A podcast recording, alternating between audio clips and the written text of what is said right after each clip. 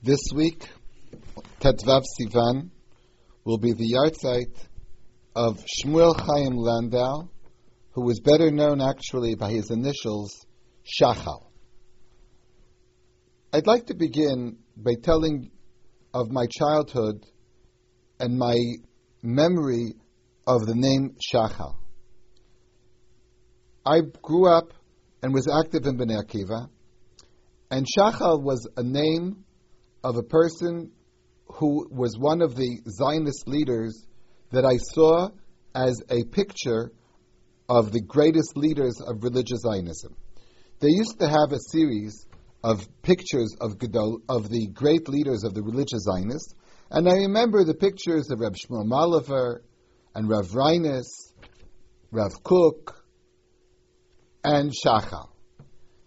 I was always impressed by his youthful looking, a beard, which was a real Hadras Panim, a very good looking person. I was told that he was a great Zionist leader, and he died rather young. But interestingly enough, that was all I really knew about him. Like, the stories of their lives, their biographies, were not as well known as just as the image that I had of him as one of the great Zionist leaders.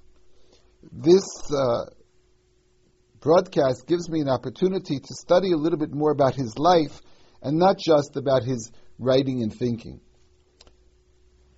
Today, when you mention the name Shmuel Chaim Landau in religious Zionist circles, I think that the first thing they think about is the the nickname, the initial Shachal, and it's fairly well known in Israel because there are streets in Eretz Israel named for him. In Yerushalayim, in the section of Givat Mordechai, there's a one of the main streets is called Rehov Shachal, named after Reb Shmuel Chaim Landau, and it's a a very big thoroughfare which happens to be very close to the Chevron Yeshiva of Yerushalayim. Shachal was not known as Harav Landau. He was known as Shachal. But he apparently did have smicha, did learn Torah, and was quite accomplished in learning. He was born, ironically, on Tu B'Shvat, the holiday that we somehow celebrate chaklaut, agriculture and work, was the birthday of Rav Shmuel Landau in 1892. He was born into a family of Kotzker Hasidim, whose family were entrenched in the world of Torah, the world of Hasidus, but at the same time, they were of the working class. In a strange fashion, the Kotzker Hasidim brought up Shachal to see a, a, a world somehow reminiscent of his future endeavors in the concept of Torah va'avoda. The people of Kutsk, his family, were actually people of Torah va'avoda. In a different sense, of course. He learned in, in privately with his own grandfather. In the custom of those days, he learned in the local Bete Medrash. And one of his main rebbes was a, the grandson of the Kutzker, the Pilaver Rebbe. This grandson of the Kutzker was also known as a great Zionist who himself had plans, tried to go on Aliyah, encourage people to go to live in Eretz Israel. And remember, we're talking now in the beginning of the 20th century. Shachal got married, and he became a businessman. He was involved in the world of tobacco, and he became quite well off. He also helped his father in law in his business. And he was a businessman who spent his spare time learning Torah and Hasidus. His personality seems to have been very open and very friendly, and he was very well liked by all in his hometown, in his village where he lived in Poland. The story is told apparently historically true that he was arrested and accused of being a Bolshevik, and his life was actually in danger. But the Polish community liked him so much that they went to courts to testify, to explain that he was basically well known by them to be a very fine, outstanding citizen. The priest of the of the community himself came to testify on the on the behalf of Rav Shmuel Chaim Landau, and he was very well and he was saved because of the fact that he was so so well liked. His intellectual world, or perhaps the world of askanut, of getting involved in community affairs, began partially by articles that he wrote about Torah Vavoda. The phrase of Torah Vavoda seems to have been coined by Shachal as the motto of the organization that later became Hapoel HaMizrachi, where he emphasized the fact that working the land is itself part of Avodas Hashem. Torah should be combined with Avodah. Now, the phrase Torah and anything is something that some people had seen problematic. Some people have thought that Torah exists by itself, everything else should not be mentioned in the same breath as Torah. Of course, we have other uh, combinations of Torah. Reb Shimshon Hirsch had the concept of Torah im derech which of course the phrase is based on a Mishnah. Or we have uh, Torah Umlacha today, we have Torah Vavodah, we have Torah V'Tzionu, Torah v, uh, Torah Umada, the motto of Yeshiva University. But to phrase, to coin that phrase of Torah Vavodah, that somehow you combined Avoda and looked at Avoda, Avodat Haaretz, you looked at Chaklaut as agriculture, as working the land, as really part of Avodas Hashem, was something that was rather new. And as a person who was deeply involved in the Hasidic world, part of the Kotzker fam- extended family, the uh, you can imagine that Reb Shmuel Chaim Landau was accused or derided by certain aguda types of people, and as I know personally from lives of other great Talmidei Chachamim who were involved in the world of of pure Lumdis, of Hasidische world, Lumdische world, and then became involved with the religious Zionist movement one way or another, very often this led to a tremendous clash between the people with whom they had once associated closely and their beliefs in religious Zionism. Uh, of course, Rav Soloveitchik is an obvious example where Rav Soloveitchik has written a number of times about how it was difficult to leave the philosophic and uh, understanding of his family and somehow try to blaze a new path which was not well uh, appreciated, uh, to put it mildly, by members of his former community.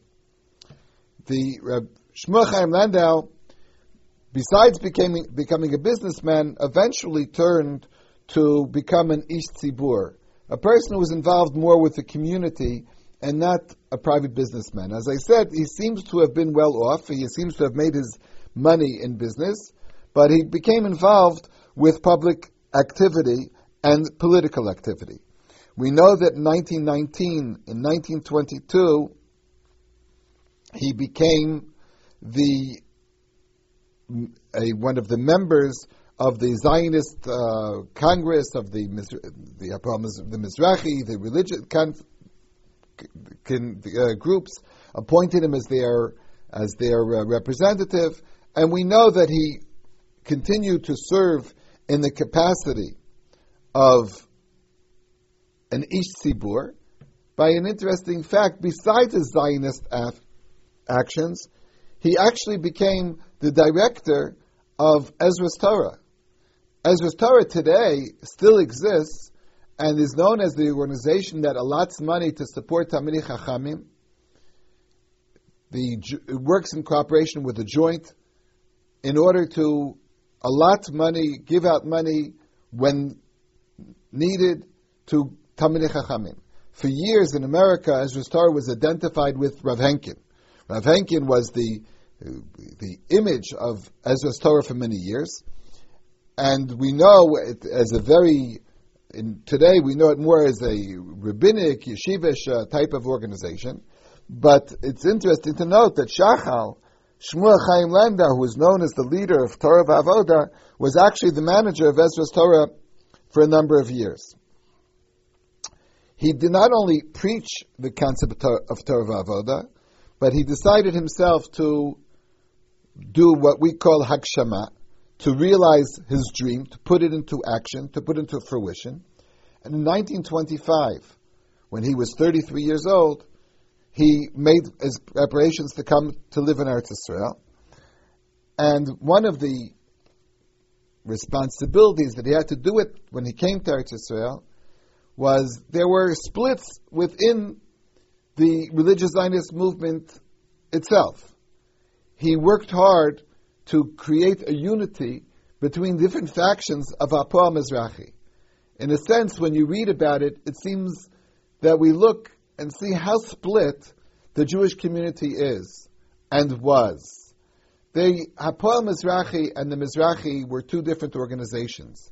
Hapoel Mizrahi was the organization more of Torah Avodah, of working, and Mizrahi were more the type of the, call it the bourgeoisie, if you will, but not so much the workers as the uh, more type of business uh, Zionist leaders.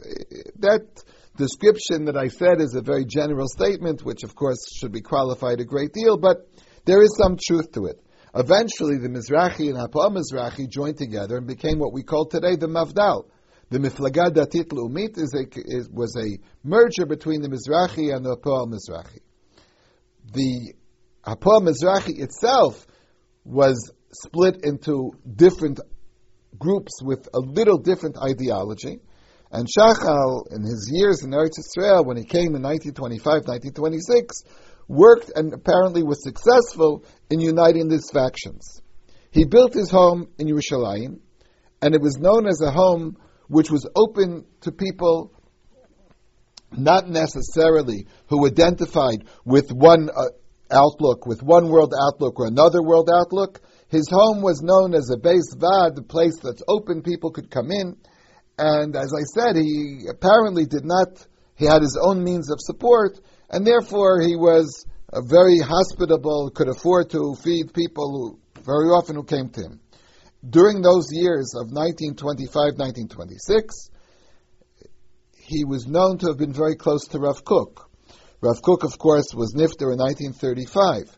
And for the years that uh, Shachal was in Eretz Israel, he was close to Rav Kook and he was involved in intellectual efforts of writing articles about Torah Avodah.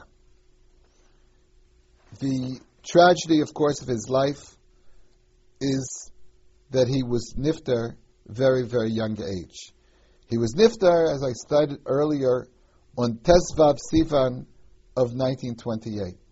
That means he was only 36 when he passed away, and that's perhaps the reason why the picture that I used to see on the wall was so striking, whereas the pictures that I saw of Rav Maliver and Rav Reines and Rav Kook were of much older gentlemen, pictures of people in the 60s, 70s at least, and I saw this picture of this young man with piercing eyes and his tremendous beard, so it made a big impression upon me that here was a very young person who unfortunately was nifter when he was 36 years old. The legacy that we have of Shachal is we have his, some of his collected writings. We also have work that was done about, about him by uh, Dan Yachya and, other, and others. But it just seems a little ironic that the most famous and well known legacy that he left after him is in the image of the pictures that people will see of the religious Zionist leaders, and the fact that a street in Yerushalayim and other cities is named after him. The name Shachal lives on. I'm not really sure how many people know the details of his life, or will study, or will read the articles that he wrote, the collected, his collected writings, or a book about him, but the name Shachal will live on in Jewish history.